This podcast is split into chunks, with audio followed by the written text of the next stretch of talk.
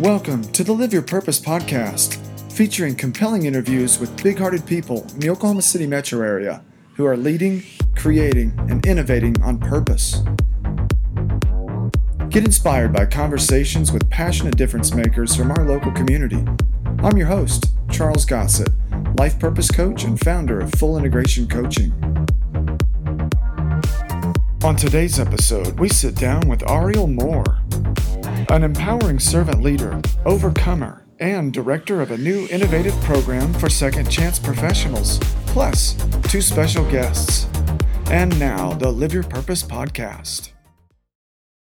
Welcome to this edition of the Live Your Purpose podcast. I'm here today with Ariel Moore, who is the Senior Director of the Center for Social Innovation at Oklahoma State University, Oklahoma City, where she helps to lead individuals out of adverse backgrounds, such as involvement in the criminal justice system, poverty, trauma, substance abuse, and many other barriers, and into new enriching lives full of purpose and hope. Her personal journey has been one of brokenness, addiction, incarceration, and finally redemption. She's a mother, wife, and member of the OKC Community Church, which meets in the historic Tower Theater located in Northwest Oklahoma City. Ariel's passion is to live out her calling by helping people renew and rebrand themselves after receiving a second chance at life in the same way that she was able to. And joining Ariel are two very special guests.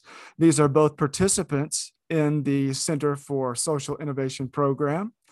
Uh, we have Michelle Tubby and Michael Norris along with us. So, Ariel, Michelle, Michael, welcome to the show. We're just over here. We're listening to you read. Oh my gosh, you are just, you could read bedtime stories to me. It's so soothing. Once upon a time.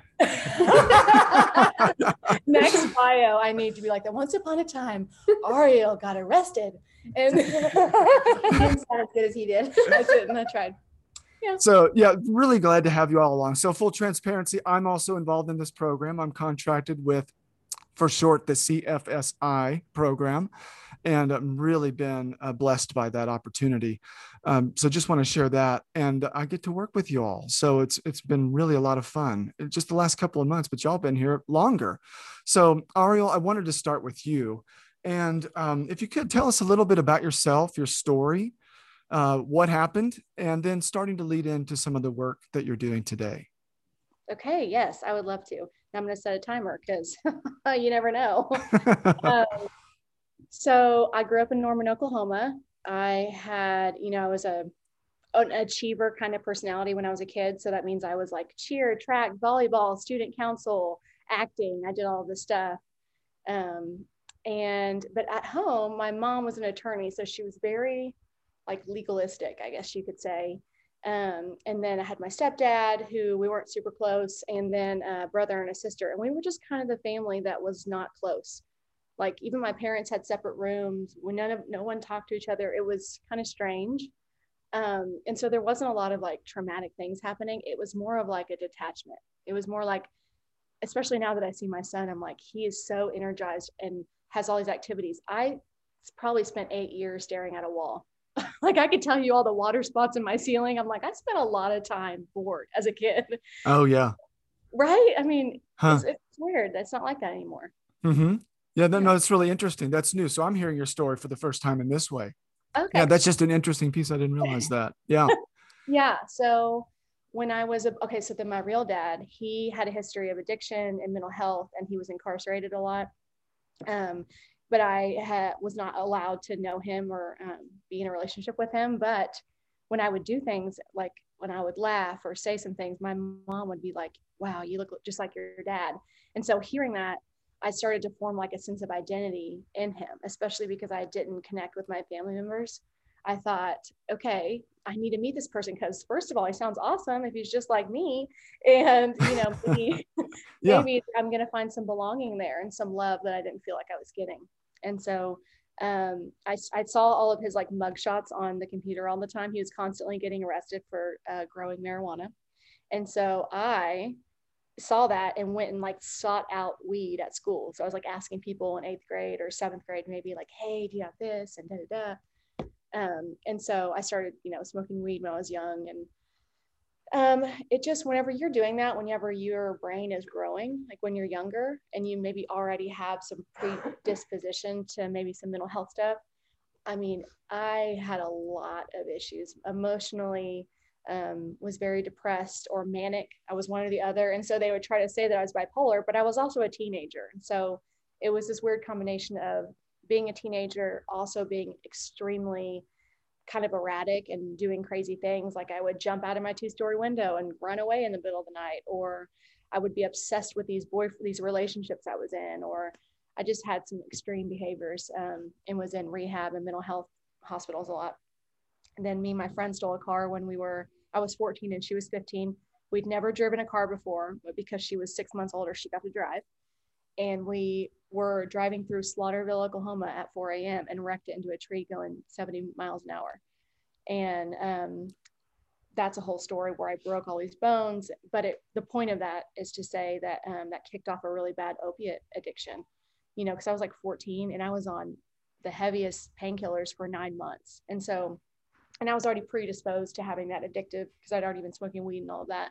But it really kind of kicked it off for me. And so, and that was in the opioid epidemic times where people, I feel like they just didn't really know what they know now. Um, and so, anyways, fast forward a little bit, met my ex husband when I was 18. Um, that was not a healthy relationship for me. Um, and then got divorced shortly after. Um, and then really started hanging out with people that were like in gangs and a lot more violent and, scary and just doing some scary things and started doing um, illicit drugs more um, got addicted to meth and heroin by the end of it. And when i was 25 i had my son had, got pregnant had my son and we were living in a house with no running water no electricity. It was august uh, a million degrees outside. He's sweating. I'm crying it's all a mixture and i'm that was just a time where i was like so i just remember that day so clearly whenever i can't tell i never remember anything but i remember that day and just being like so desperate and hopeless and powerless and because i had warrants and so i couldn't just ask somebody for help because then i get arrested i was right. so i was running away all the time yeah. in need and so um when uh, my son's name is goose by the way his real name is stylus but i call him goose and so that's what that's what i'm talking about so when Goose was six months old, the Bethany the police department came and kicked in my door and arrested me. And at that point, my son went into DHS custody, foster care. Um, and at that point, I was like, I will do anything, you know, because I'd always been a very depressed person, but I had like an intense love for him. Like he was the only thing that I really connected with that I felt like was mine, that I unconditionally loved. Like I never have, I never had that like family feeling of like this is forever um, and to where it was like obsessive. You know, it wasn't a healthy bond really because your whole life shouldn't be about another human. You know, there needs to be some centeredness with that. So, anyways, I was destroyed when that happened, and I um, was in jail and was kind of lobbying for maybe like a program or some help. And I got a diversion program. It was called Remerge, and um, I w- as soon as I got in, I basically some surrendered to everything they asked me to do. Got custody of my son back within like eight months. We had our own apartment. Um, I got a really cool job, and I'll talk more about that in a little bit. But, you know, I just was really successful and I was really um, surrendered to the whole process. And so things went really, really well for me because I just, I was in all 100%. I want, I've always wanted to be a good person, a good mom, like all these things that I am today. I've always wanted to be that. I just didn't know how. I couldn't stop doing drugs no matter what happened to me. I just couldn't. I, it was just um, very hard. And so um, I did a lot of like campaigning for that program. Like I just told my story, got involved, you know, with United Way and all these agencies. And so I just, for years, was telling my story everywhere. Got these really great relationships with a lot of nonprofits. And so I kind of had a relationship built up in that built up in that world but I was working in HR in an oil and gas company. And so I had this good professional career too. And then one day, um, a mentor of mine called me and she said, Hey, you know, we're, we're starting this program out of OSU OKC. Um, would you, you know, maybe you'd be interested in applying for it? And my first thought was like, I am, it's like I've always wanted to be a nonprofit, but I also like didn't want to be poor. it's like there is a certain connection or a connotation about nonprofit and yeah level of earnings. Yeah. I know. And I say that I say that kind of jokingly, but anyone in that world knows it's not like for the rich and famous. Oh yeah. I've been in nonprofit for a while too. Yes, yeah. it's true. Yeah. And so it's like, oh, I just have this really I'm in a great, I'm in a pretty great industry, even when it's bad. And you know, I had lacked security for a long time in my life. And so it was like for mm-hmm. me to mm-hmm. change into a job, just a you know, it was it was a hard decision for me. But um I you know, I believe that I was called to it. I had some dreams that really influenced me, and I am a spiritual person. And so I'm always kind of like looking for clues that God's talking to me, or I'm just kind of, I'm always listening and I'm always trying to be obedient to what I feel like He's telling me to do, even if it's like I say something I shouldn't, and then I turn around immediately and I'm like, I'm sorry, I shouldn't say that. Whatever it is, like I'm always trying to like be obedient to, um, to, you know, my higher power and, you know, becoming a better person. And so, anyways, took the position, started last year, August of, in, of 2020. And the students who are in the program started the same day I did. And so it was like, oh, wow. Okay. Yeah. And so we were, yeah. it felt like I was on a boat on the ocean, but also building the boat at the same time. right. So yeah. And so basically, I was like always drowning, and it was always an adventure. Um, no, but it was really excited, and I, it was exciting, and has been a journey. And I just, you know, my heart has never been more like intertwined in anything I've ever done because it's my it's my whole life. Like everything that has made me who I am, all these people that have helped me, and then understanding the brain, like the mentality of the person that walks in the door, what the needs are, what they think they need versus what they actually need, versus you know what kind of connection is needed to make it happen. And so I just feel like I had a really unique perspective to do this kind of thing, and it's just it's just a dream. And so um, that's who Michelle and I'm going to keep calling you Milo. So Michael, his nickname is Milo.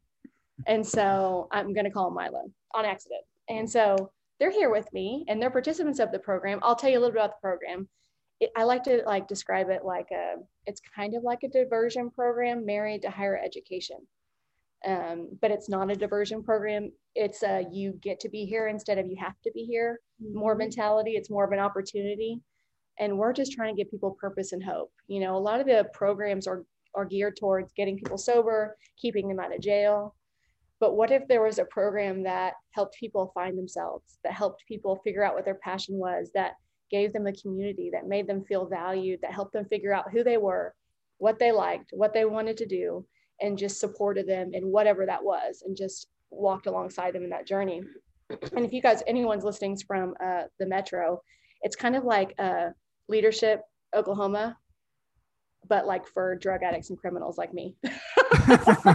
and me. right. Yeah. So right. It's really cool because um, it's just a different feel, and the culture is like, it just feels like a community a lot to me, and and, and that people are kind of finding themselves and really thinking about who they are for the first time. And so, anyways, um, any, mini, miny, Michelle.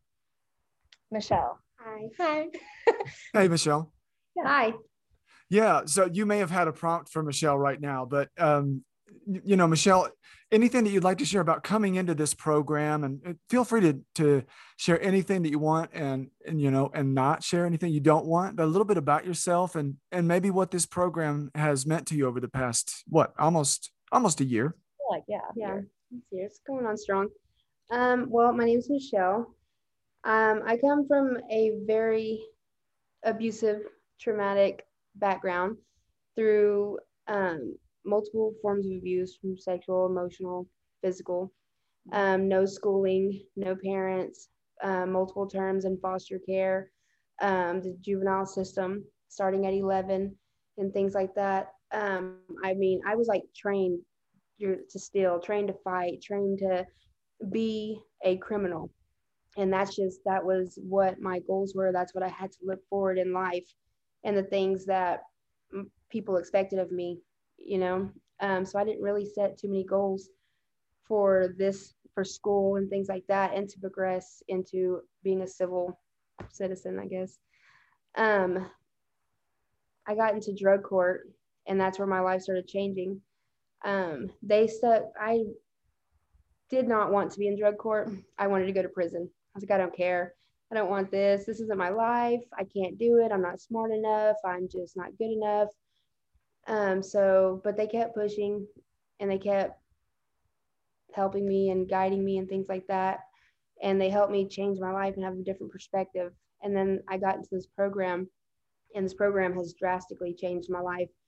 Um, it has made me realize just so many different things about myself and that I am a good person. And there's still like beautiful, beautiful, the beautiful people out in the world. Mm-hmm. Yeah, it's, there's it's there's a lot. I love it so much. Um, it it stresses me out so much because I'll have hard times comprehending things, and I feel like God, I just want to be able to comprehend it like other people. And so every day, sometimes I'm on the verge of like, I just want to drop out. God, I can't do it, you know. But at the same time, I it makes me so happy every day when I wake up to know that I'm about to come and have a mental breakdown at school, but I'm going to learn something. you know, yeah, like I'm yeah. Learn, I'm going to continue to be a good person, like right. And learn and progress, and I love it. What does what does happen for you that allows you to go ahead and continue on when those challenging moments, like you say, come up that you're like, you know what, I'm gonna, I feel like I'm gonna break down. I feel like I can't do this anymore, not good enough, whatever those messages are for you. What allows you to go ahead and continue to show up and do what you're doing? When I overcome the obstacles or when I do learn something, when I get good feedback, positive yeah. feedback, um, I learn more about myself and notice that I can do it. I am capable of doing it. It takes a little more work, but I can do it. And I just, it makes me so happy to know that I can do something. You know, I never thought that I could. Yeah. And I've always ran and I've always given up on everything. So. That's so powerful. That's so powerful. And we're going to have a lot of listeners that, uh, you know, they may be in between um, some type of difficult transition in their life. So if you're listening now, I would, you know, we could stop this episode right now. We need to hear from Michael too. but I mean, this is this is a point um, that I think is really important for our listeners to know is that you know, things do change. And when you show up and you do the work and you allow the work to work on you, then, you know, there's, I'm hearing hope. I'm hearing meaning and purpose. I'm hearing resiliency. I'm hearing strength. These are my labels.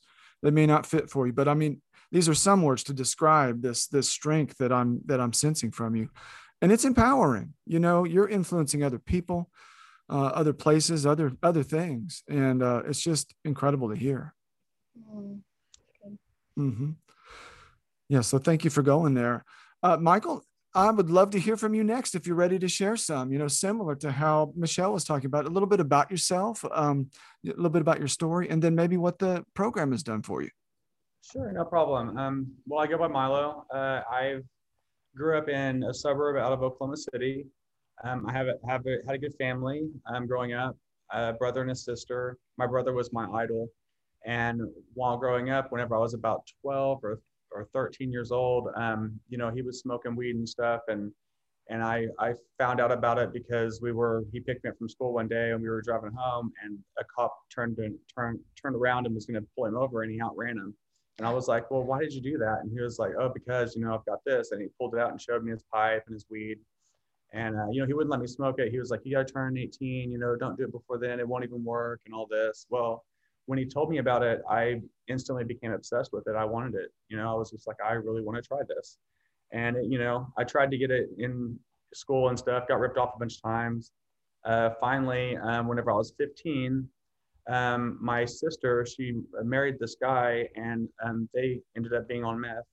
And so the first time I got to try it was um, at their place, I smoked some weed. And then about two hours later, I did two lines of meth.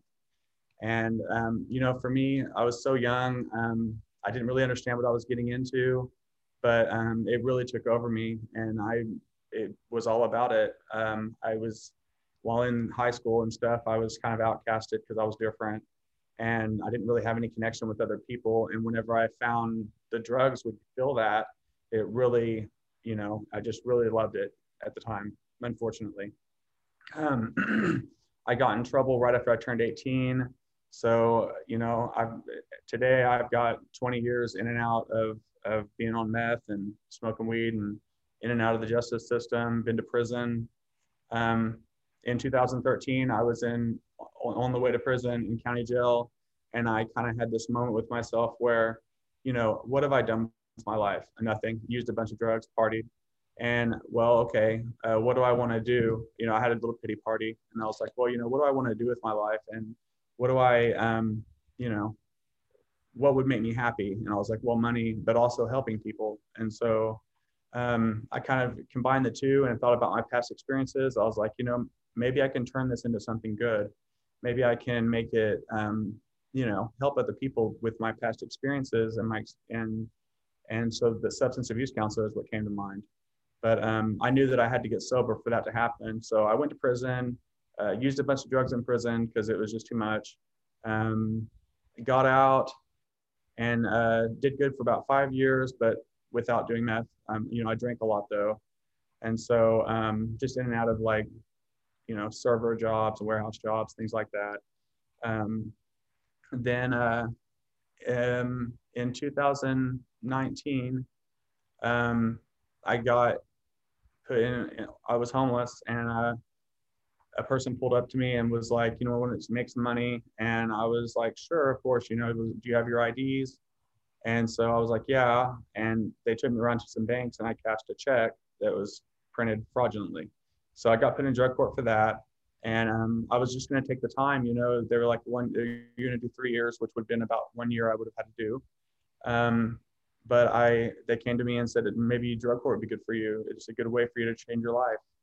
And so I accepted a drug court deal and got, I got accepted. And then um, while I was in drug court, I uh, or in jail waiting for drug court. I got out and I went back to my apartment. My friends were there, and you know they were all still using. So I got right back on the meth, and um, it was a struggle in the beginning of drug court. They, I had to go to rehab, and then when I got out of rehab, I found out about um, the Center for Social Innovation program, and I really wanted to get into it. So I applied, and I was accepted.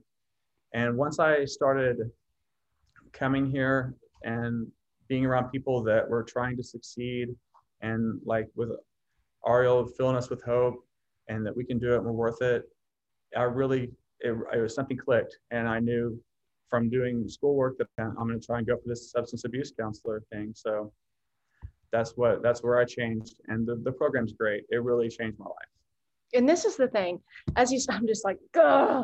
Okay so you, you hear about all the years of like i was in and out of jail i was in work, you know trying to get sober not being sober and it's just a, such a good picture an example of the way that we are limited by the by our environments mm-hmm. so it's like it's like the moment that you're around people that are have a growth mindset and they're running after things that actually matter and maybe they are just raising you to the next you know raising the bar for themselves in their lives and all those things it's like that's when we change and if you know you think about like the most the first professional job you ever got it was like you changed you dressed differently you acted differently you and not to be someone that you're not but to rise up within yourself. And so i feel like that's what we want to do is give people an opportunity to flourish.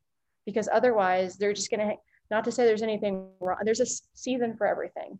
But if all you hang around is people that glorify drugs or a bunch of people that have been to prison and aren't doing anything with their lives or you know maybe just have people that are in recovery or you know are kind of limited to that to certain groups it's like you're not really going to be able to be pushed and grow into who you can be. And so i think that's kind of what he's talking about when he did and milo was someone that when he started was farther along than the rest of the group because he had already taken some college before like he had has had this potential in him forever to be writing these papers and being a counselor and all the other stuff. It's just like what? That's crazy to me. And so they both have done amazingly. Absolutely. And I, like i say i've just known you all for a couple of months literally. And and hearing some of your stories really is powerful for me. And again for our listeners i know it will be too milo. Um, thank you for sharing your story and and what the cfsi program has done for you um, again i'm hearing what i would call hope. You know there's there's something in the future that's meaningful. There's a purpose for it.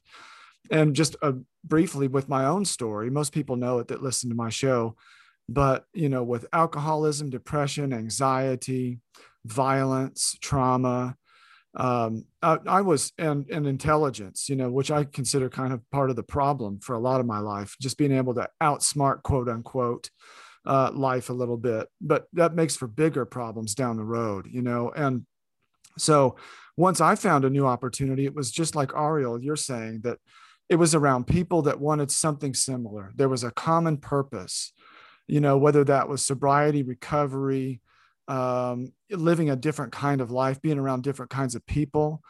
And I had some of that experience like Milo, you had.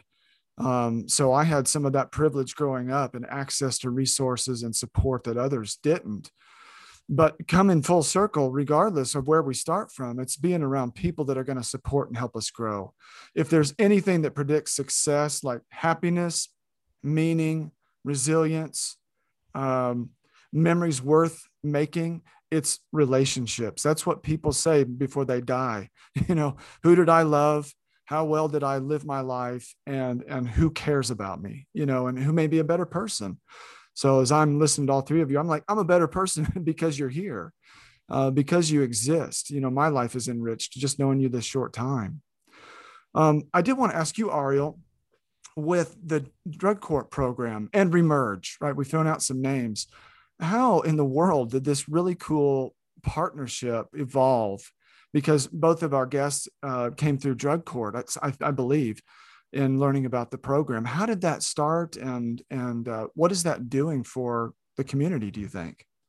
So our the president that was involved in the creation of this program, he's not with us anymore, but um, they had a relationship with the judge who oversees drug court, and so whenever, because this is all, this was always Brad is his name, um, the president. That this program kind of it was in his heart. He had a family member that was really close to him that struggled with addiction, and so, you know, that was something that his this has always kind of been was his dream.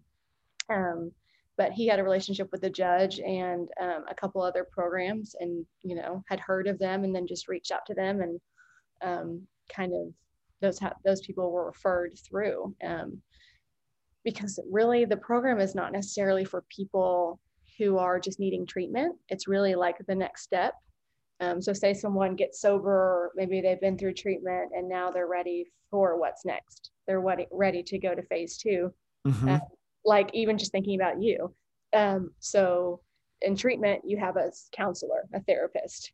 In CFSI, we have Charles, who is their purpose coach, who's their life coach, who asks them who are you? What do you value? What are you doing to live into those values? You know questions that they've never been asked before. So they, the first answer is always i don't know. I always hear them say i don't know you know or you know they think there's a right answer or something. And so it's it's the first time mm-hmm. someone's asking asking them for real who they are and what they care about and you know how can they live into that. They've never when you get um, institutionalized you don't get options about that you become you have to be like obedient to this thing that is telling you what to do. And so you lose a lot of your agency to live out the person your identity. You know you kind of have to conform to this program and you lose a lot of your willpower honestly to um, and your confidence. And i don't think that uh, the judicial systems and, and sometimes these punitive programs understand that it slowly kind of eats away confidence. It's almost like um, you know when you have a young child and you um, tell them what to do all the time or you do things for them all the time both of them are equally not good they will not have the confidence to make decisions when you're not around you know? So it's the same kind of principle um, and i don't think it's and i understand the challenge with doing that especially when you get people that are trying to buck the system and so there's just discernment that needs to come into play and a, and a balance of it. So we're just trying to balance out that first step of you know someone surrendering and and really being obedient to the right things you know to do. Um, and then we're phase two of like empowerment. What do you want? What do you care about?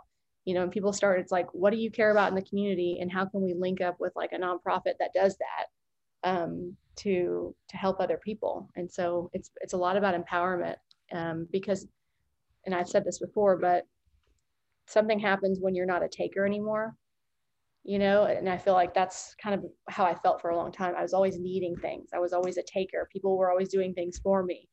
And so it's like you kind of start to rely on it and not fit you don't know how to get it by yourself. And it just it creates a mindset. And so when you turn the tables and say you know here's resources you go do you go do for others. What do you want to do? Um, and that's really a long game. That's not an immediate like first time people are transformed it's a mentorship it's a walking alongside them living out life with them um, that really changes them. And so, um, one thing I would like to share, or Michelle to share, is her what she's doing now, like her future goals, and then even if you're comfortable telling about like where that came from, like, yeah, okay, absolutely, I'd love to hear that. Juicy, it's a juicy one. um. Okay, so my future goals are to work in nonprofits. Yes, they're not, you know, ever going to be rich and glorious, but it's where my passion's at. I want to um, be able to help people mm. and also be there and actually hear them and listen to them and have an interaction with them to show them that somebody truly cares. Like that's my passion is to help somebody come out of that and to be an inspiration and show people that no matter your circumstances, no matter what you went through in life and how hard it was, um, there is a way out. You know, you can escape from it and find happiness in life. You know, um, even after all the abuse and things like that, I was still a prisoner to it for years because I was so reliant on drugs. My mom started getting me high at three on weed. And then at 11, I was an active meth addict.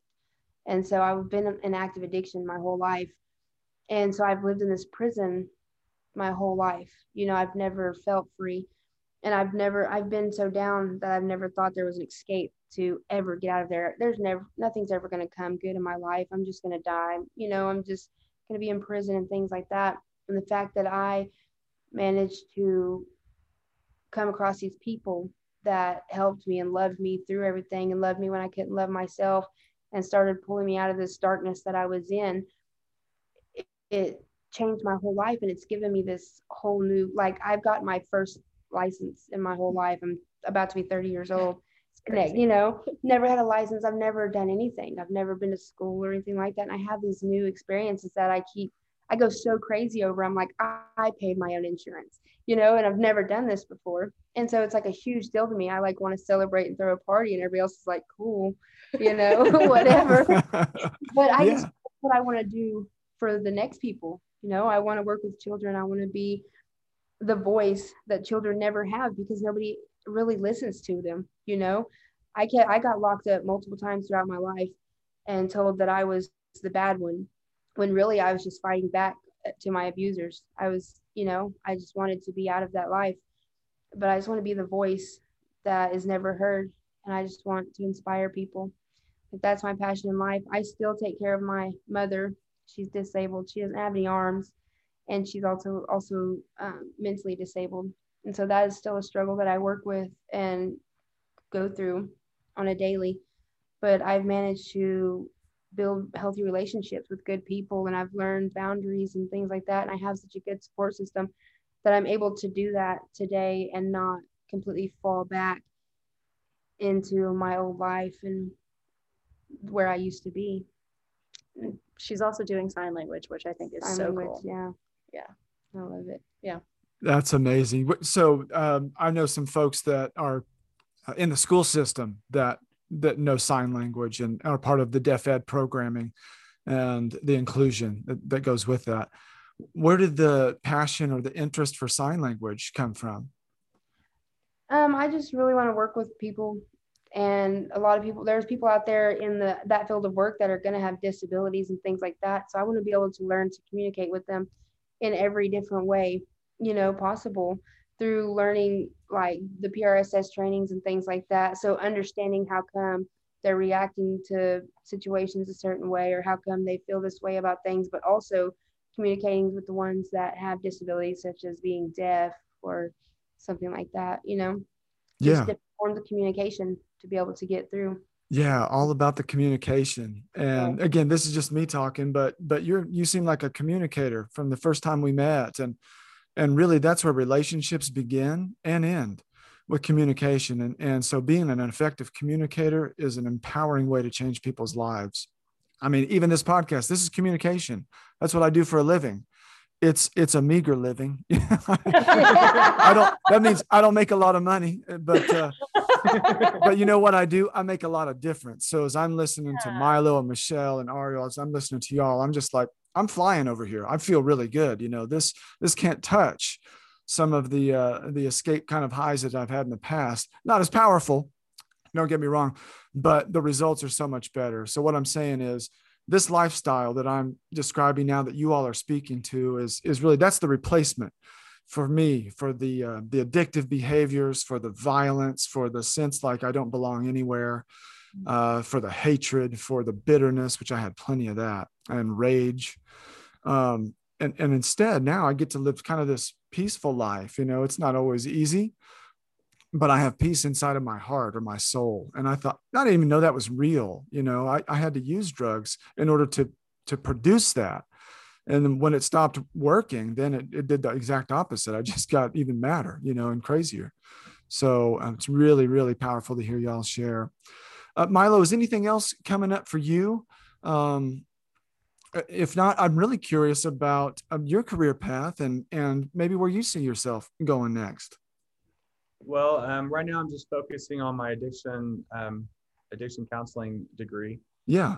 Um, I just really want to help people, you know, and actually give back. I've taken so much, you know, with the with the lifestyle and um, and like you were saying, the feelings that that's what really keeps me going is um, I'm learning to I'm learning more about myself and like these feelings are coming, you know, that I used to drown out with drugs and alcohol. Mm-hmm. And it's just, I'm learning about the disease and how, how it affects the brain and how all these things that, um, that I never knew were, were really going on. It's just like, that is so me, you know? And so it's really interesting to me, my degree, uh, the, the classes that I take, they're um, very interesting to me. And I just, um, I just want to help people and eventually, um, you know, be, be a substance abuse counselor or some, work somewhere in the field helping other addicts. Absolutely. I love that. That's great. And, and Ariel, um, a term was mentioned by Michelle, PRSS. And would you like to tell us? I mean, we all know what that is, but would you like to tell our listeners who may not know what that is and, and then how uh, training is done through OSU OKC?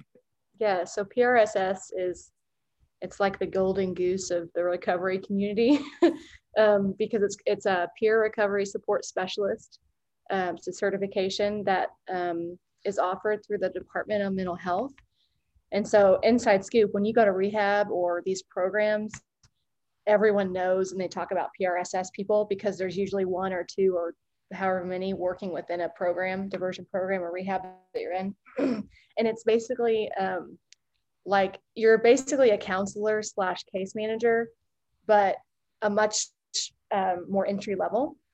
And you have the like oh, you have a required um, you have to have a, the requirement is you have to have a background of substance abuse or, or mental health. So you have to have a lived experience.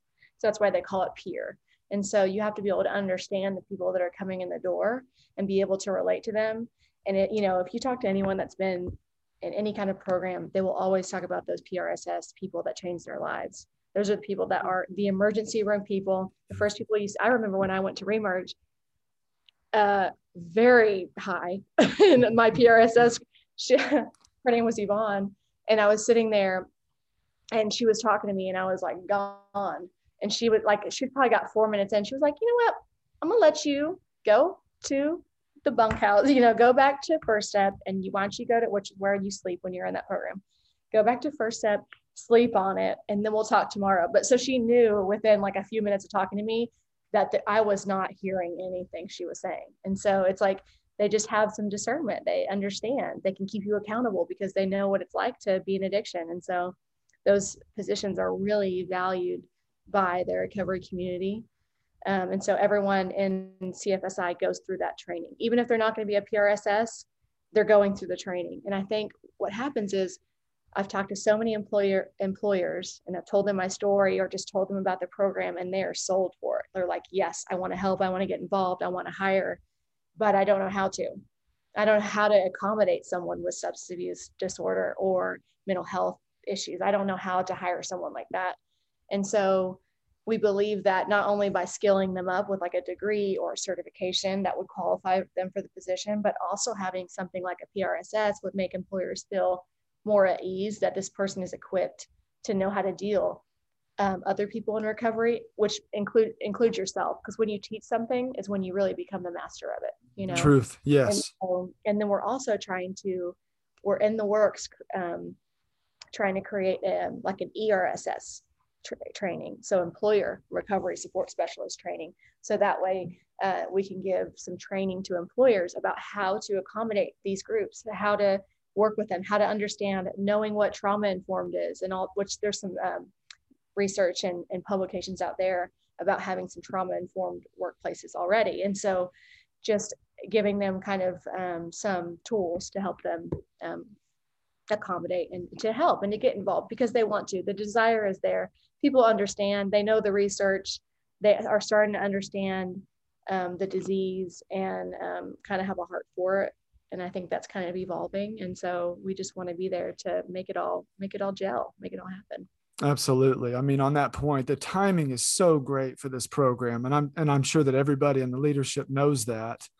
Um, you know, this is in Oklahoma. We've had epidemics of of drug abuse, drug use, addiction, incarceration, um, um, all kinds of of of issues around on, around those words. You know, we put a lot of people behind bars. Uh, for what I might consider minor infractions without a lot of extra help or support.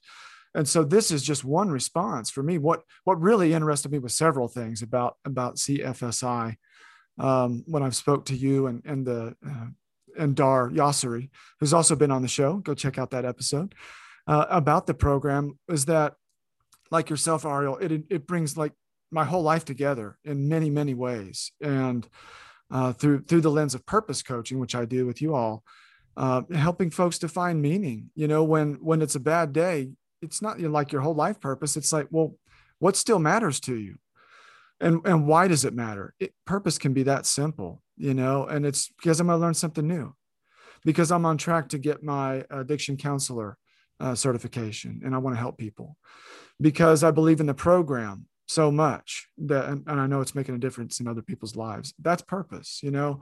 And the reason I'm, i have access to that type of understanding is lived experience is part of it. So you mentioned the prss the peer recovery support specialist. I am not certified with that. I've considered it. But i am going hey into, whoa whoa. Next time we do a okay all yeah, right. maybe. I heard you can say i considered it. Okay well yeah. i will be sending an email. Okay do it do it. I'm, I'm considering it. There there are some things that it yeah so there's some other factors but okay. but i am going to be entering uh professional recovery coach training. Mm. and where you started talking about employers that are supportive in the workplace they have a new program this one this one uh, organization does that's uh, meant to uh, bring more awareness at the organizational level th- through human resources departments so i know you and i could talk ideas all day but so i need to talk to you about that later too so um, we've got some time left. You know, I try to keep these at maybe 45 minutes to an hour. So maybe we have about five or 10 minutes left. Um, Ariel, I do want to let folks know that who are listening and like interested that, well, okay, you guys are in this program. How do I get involved if I'm interested in this? This might be a good fit for me or somebody that I know. Um, so tell us a little bit about where CFSI is headed next and how folks can get involved. Um, so right now we're working on an online applica- application, but do you have like show notes? You could probably put my yeah. contact information in. Okay. Yes. Um, and I, I don't mind my email being out there. And so if you guys, okay. anyone out there that wants to apply, um, the kind of requirements or qualifications are you have to have your high school diploma or GED. Um, we do ask that you're not taking methadone, which is kind of like a opioid replacement um, thing. And then um, we just want some people with growth mindsets. So, um, but then some logistical stuff is we meet Monday through Thursday. Basically, you're you're in the program from 8:30 to 12, and then you do some internships in the afternoon from one to four. Um, we do have different levels of engagement, so you can be there during all those hours or if you're on a lower engagement tier basically and there's i won't get into the details of that but you, you know if you only wanted to go to school and have the support of our program you could also do that. So don't be deterred by the hours. Um, we're taking currently taking people for the next cohort starting in august ending in may. We give everyone laptops that are theirs to keep school supplies. They eat lunch in the cafeteria every day we pay them an hourly stipend to be in the program because typically they're you know not working or they're losing some morning hours um, to be in the program so we do compensate them um, and then and that's basically it. And so that's from the applicant side, the participant side. Um, and then we do we need a lot of employer partners because part of a huge element of this program is internships and not necessarily internships that are like going to hire someone but internships that are going to help bring them to the next level of their careers. And so for me when i got a job at that oil and gas co- uh, company it changed my life. You know i quit smoking i started working out i learned how to do all the administrative things that are necessary to be a professional well at least when you start and then the higher up you get you don't know how to do any of it which i learned when i was like doing binding projects i was getting so mad about because i couldn't figure i couldn't do it. And then i learned no one else can either. It's the admin people that learn how to do it. But anyways um, so businesses that have really good cultures or environments or just some kind of maybe something they could give to someone because a lot of this is mentorship you know? Um, and then also giving their resumes some credibility. So say they you know have a felony but then they worked at this really prestigious company for six months or, or a year that really gives people credibility and it gives them a chance to um, i don't know to to fit you know to go out there and look for jobs and be um, be considered. And so we're looking for employer partners for internships or even just jobs um, people that have open positions that maybe would require a degree. So maybe some like accounting positions or hr positions or it positions um, that are more entry level but would um, could be maybe the light at the end of the tunnel for our students who are pursuing those degree paths. That would be very helpful. And then we're also looking for like speakers and presenters. So whether that be motivational um, whether it be something that they're training or skilling up our students. So any kind of leadership or communication or emotional intelligence all of these things that equip us to be you know great employees and just people in general. We're just looking for people that will pour into the students in any way possible. And so those are those are the main ways that you can get involved. Okay that's great. Yeah so anyone who's listening and just heard that just hop over to the show notes click on those and you'll see all the contact information for ariel and some other links that i'll drop in there about the program and, and some other cool stuff um, definitely excited about this initiative. And I know there's, you know, we don't have to go there, but uh, too far, but I know that there's some other communities or organizations that are interested in this program and maybe starting to emulate it or uh, maybe in the future at some point. So those uh, visionaries out there that are like, how do we how do we bring this program to our community or our state or maybe that we have some listeners out of the country. Um, I, I, would say, you know, hit Ariel up and uh, there's the, this is a really interesting innovative program again the center for social innovation and the best is yet to come. I really feel that that's true. And i'll say too that even if it's if even if you're not in a college even if you're not in higher ed sometimes people are in industries or places that a diversion program yeah i'm putting that in quotations like that's not necessarily what it is but a program that helps this demographic is has never um, been integrated into it. And so there's just so many industries and areas and organizations that this could happen in. And so it's all about just being creative and being innovative and and and trying and having the heart for it. And so if anyone you know wants to have a conversation of how would i merge the worlds where i'm helping people changing lives changing these kids lives and the generations after them and all of that um, i think i would love to have that conversation. So absolutely. Great. Yeah it's it's really there's an opportunity as the program grows and expands for legacy. So those that uh, want to leave a legacy and be part of something bigger uh, also those too the, the ones that like big ideas like me.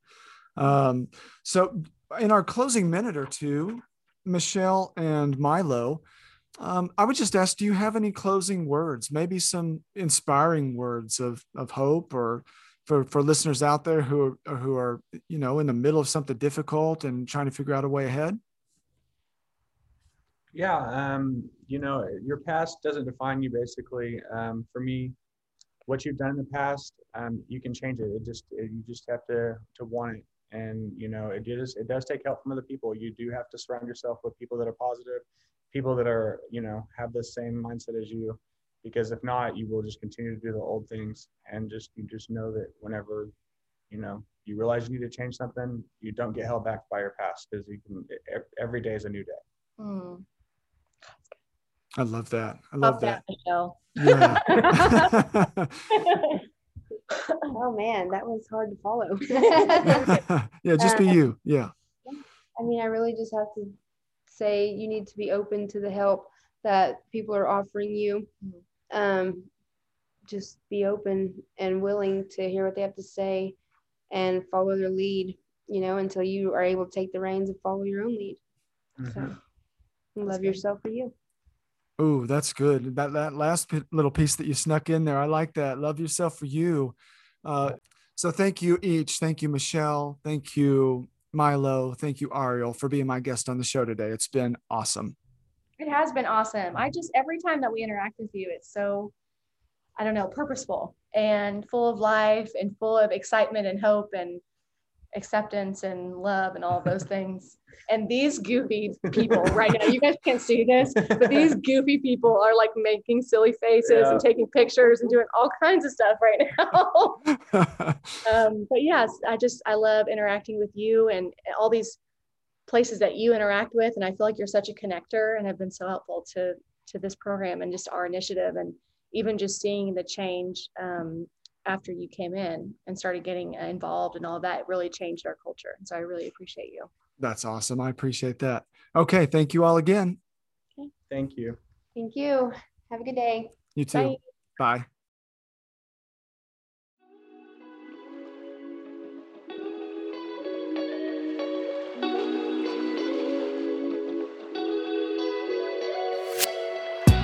You've been listening to the Live Your Purpose podcast. I hope you've been inspired by my conversation with today's guest. If you like what you hear, please share with your social networks and subscribe so that you never miss an episode. I'm your host, Charles Gossett, life purpose coach and founder of Full Integration Coaching. To learn more about the life coaching, public speaking, and retreat services that I offer, visit fullintegrationcoaching.com. And you can follow along with me on Facebook and Instagram at Full Integration Coaching. Until next time, remember, you are meant to live on purpose. Start living yours today.